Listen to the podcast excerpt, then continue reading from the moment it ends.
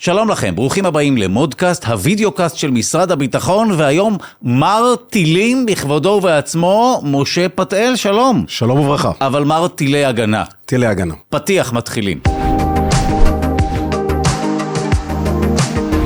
שלום לך, משה אה, פתאל, גם אלוף משנה במיל', אבל אתה כאן כי אתה ראש מנהלת חומה במפא"ת. נכון מאוד. אז רגע לפני שנבין, אתה מיד תסביר לנו את הקשר לטילים, אבל מה, זה, מה היא מנהלת חומה, קודם כל? מנהלת חומה הוקמה בשנת 91, מתוך uh, רצון להקים מערך הגנה מטילים של מדינת ישראל. באותה תקופה היו רק האיומים uh, מעיראק. מי שזוכר את הסקאדים שפגעו בנו בשנת 91. ינואר 91, נכון, אני הייתי בטירונות בדיוק, כן. כן, בהחלט. אה, ולא הייתה לנו שום דרך, לא הייתה, הרי הבאנו את אה, מערכת הנשק פטריוט. מערכת הפטריוט שהוא, אתה צודק, מערכת הפטריוט שהוא הגיע אז לארץ, הייתה מערכת הגנה כנגד מטוסים, ועשו לה סוג של התאמות מול טילים בליסטיים, אבל היא בהחלט לא התאימה לצורת האיומים. להיעלב? כי שירתתי שם. אה, אתה לא להיעלב, זו מערכת של זמנה הייתה מצוינת, כן, אומנם פותחה בשנות ה-60 אוקיי. והייתה פורצת דרך. לא, כי עדיין יש לי גאווה. אוקיי. אתה יכול להרגיש גאווה, זה בסדר גמור, אבל בסך הכל זה לא היה מענה מיטבי לצרכים של מדינת ישראל, והאמת אפשר להתחיל את זה קצת קודם אפילו. שנת 86, מדינת ישראל הייתה המדינה הראשונה שהצטרפה ליוזמת מלחמת הכוכבים של הנשיא רייגן דאז. אה, אז עוד ראינו איזשהו איום עתידי, אבל עדיין הוא לא היה מוחשי ולא אה, נפגענו ממנו. והתחילו סוג של בדיקות התכנות כאלה ואחרות, ומערכת נשק חץ התחילה את דרכה כבדיקת התכנות.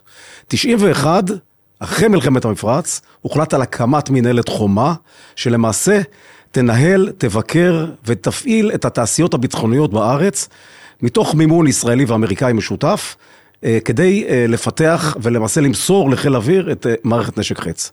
לימים אימצנו גם את מערכות כיפת ברזל ושרביט סמי, ולמעשה היום מנהלת חומה אחראית על כלל מערכות, מערכות ההגנה מטילים אומרת, של מדינת ישראל. מערכת חץ לא הייתה נולדת אלמלא מנהלת חומה. מערכת חץ נולדה בבדיקות התכנות, אבל, אבל מנהלת חומה הביאה אותה ממודל של, נקרא לזה פרוטוטייפ או אב טיפוס טכנולוגי למערכת מבצעית.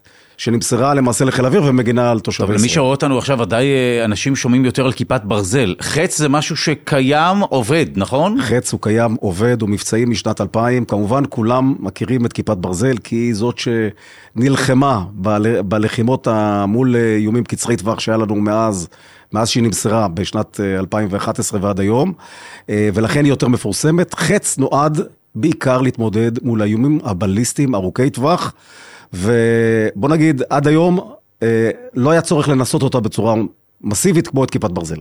אה, בסדר, אוקיי, כן. זה, זה, זה טוב, אבל זה כן עובד, אפשר לסמוך על זה. בהחלט. אז בוא נדבר על החץ, מערכת הנשק הזו, אז אה, יש הרי כמה דגמים, נכון? ויש חץ 2 ו-3 ו... אני אעשה סדר. זהו, בוא תעשה לנו סדר. חץ 2 זה המיירט הראשון שלמעשה נמשר, נמסר מבצעית לחיל האוויר בשנת 2000. לא היה חץ אחת? לא, חץ אחת היה ברמה של בדיקת התכנות, אף אה. טיפוס, אותו אף טיפוס שהזכרתי, והוא השתתף במספר ניסוי הדגמה.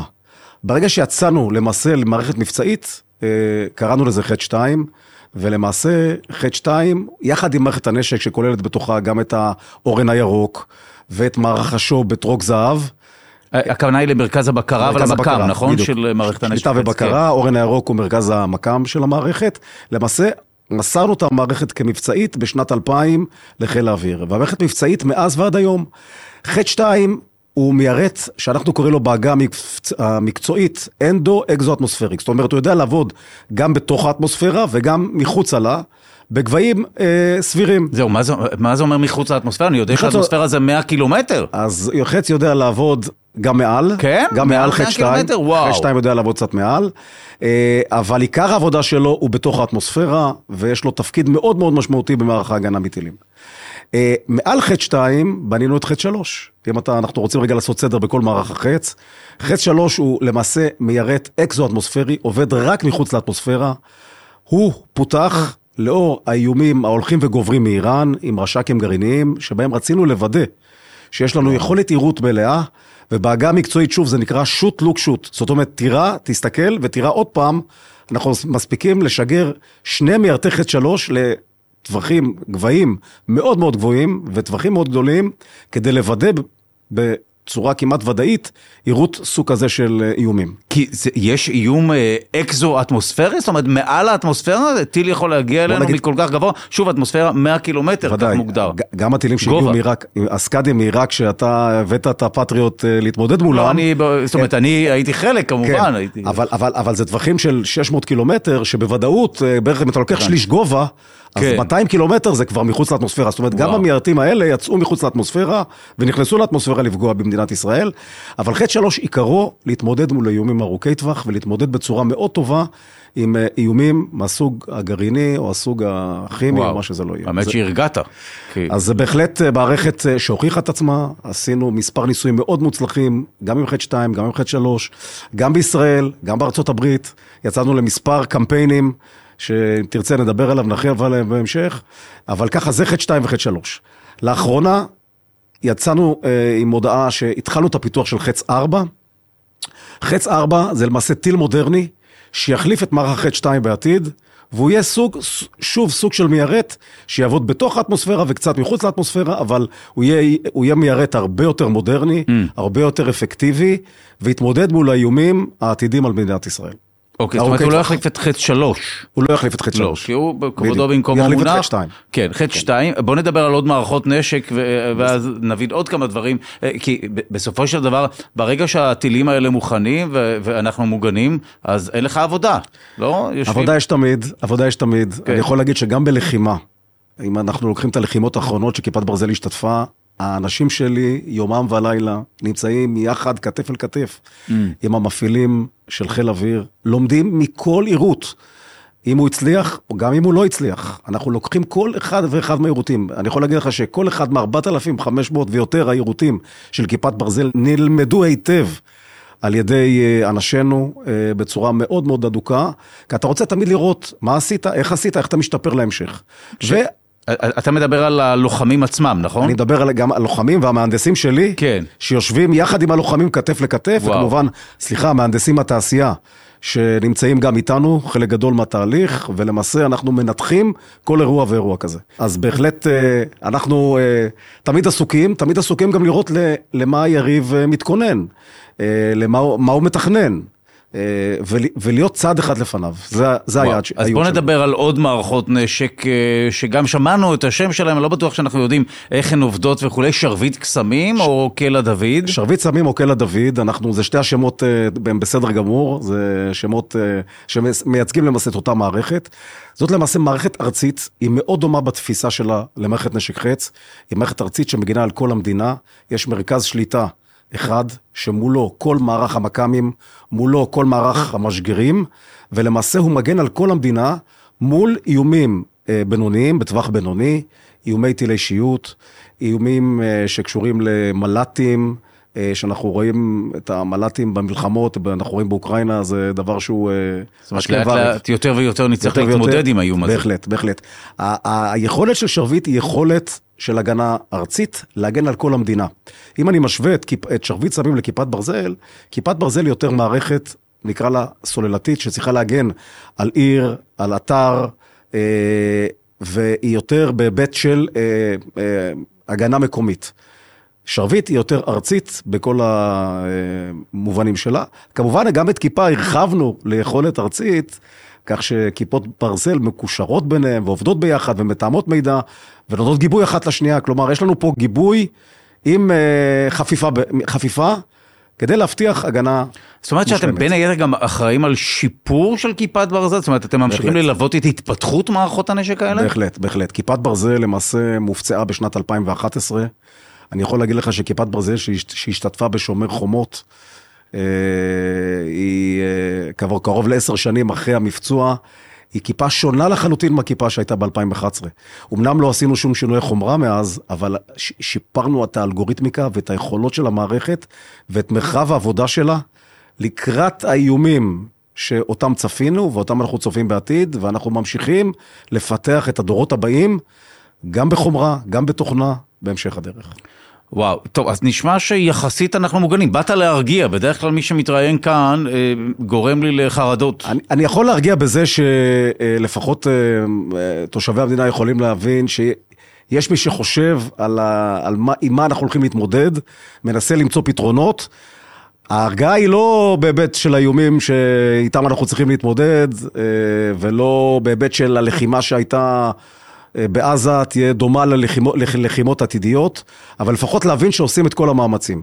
טוב, אתה, אתה באמת נגעת ב, באופן לחימה, וגם הזכרת את, ה, את המלחמה באוקראינה, האם זה, זו מערכה שאפשר ללמוד ממנה משהו? זו מערכה שאפשר ללמוד ממנה המון, בהרבה היבטים. מעניין. הדבר הראשון שאני למדתי כראש מנהלת חומה, שאנחנו צריכים לסמוך רק על עצמנו.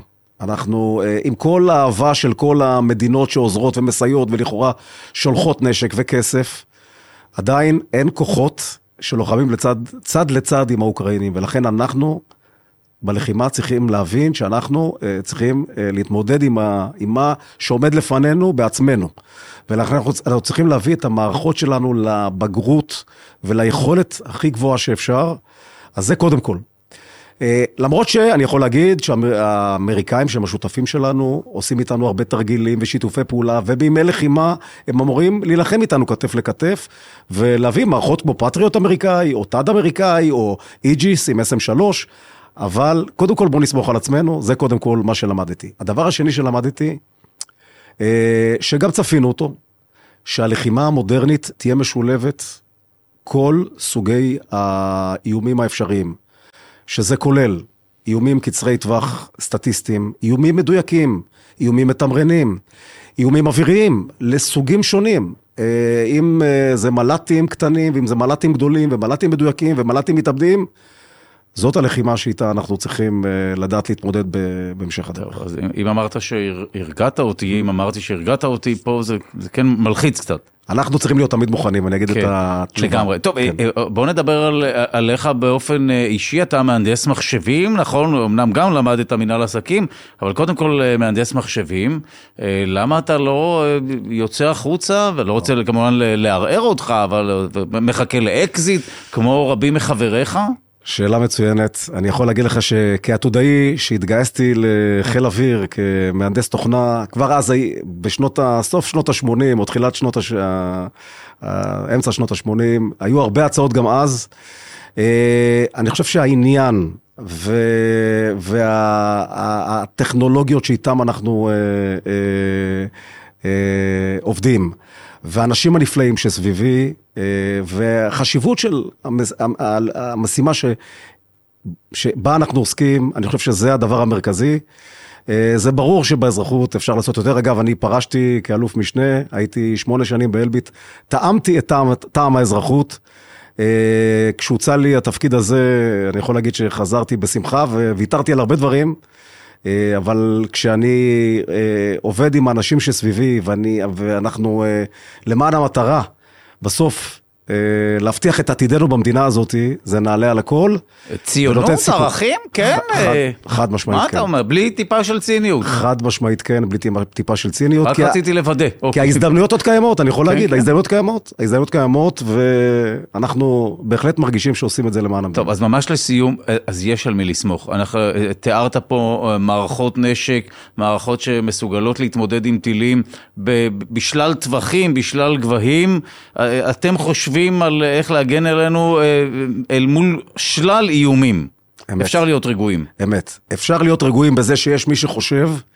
אני אומר, צריך להיות כל הזמן עם אצבע על הדופק ולהרגיש, אה, בוא נגיד, בעידן של לחימה להיכנס אה, למקומות מוגנים. זה לא, המערכות שלנו לא מחליפות את ההגנה הפרטית של האזרח. אנחנו ראינו בלחימות האחרונות שאנשים יוצאים ומצלמים, לנו זה נהדר, יש לנו תמונות אה, וידאו נפלאות, אבל, אבל לא, אנחנו לא רוצים לעודד לא, את לא, זה. לא, לא, לא. יש מקלט, ממ"ד, מדרגות, כמובן. להיכנס כמובן. ולתת למצלמות שלנו לצלם לבד, זה מספיק טוב.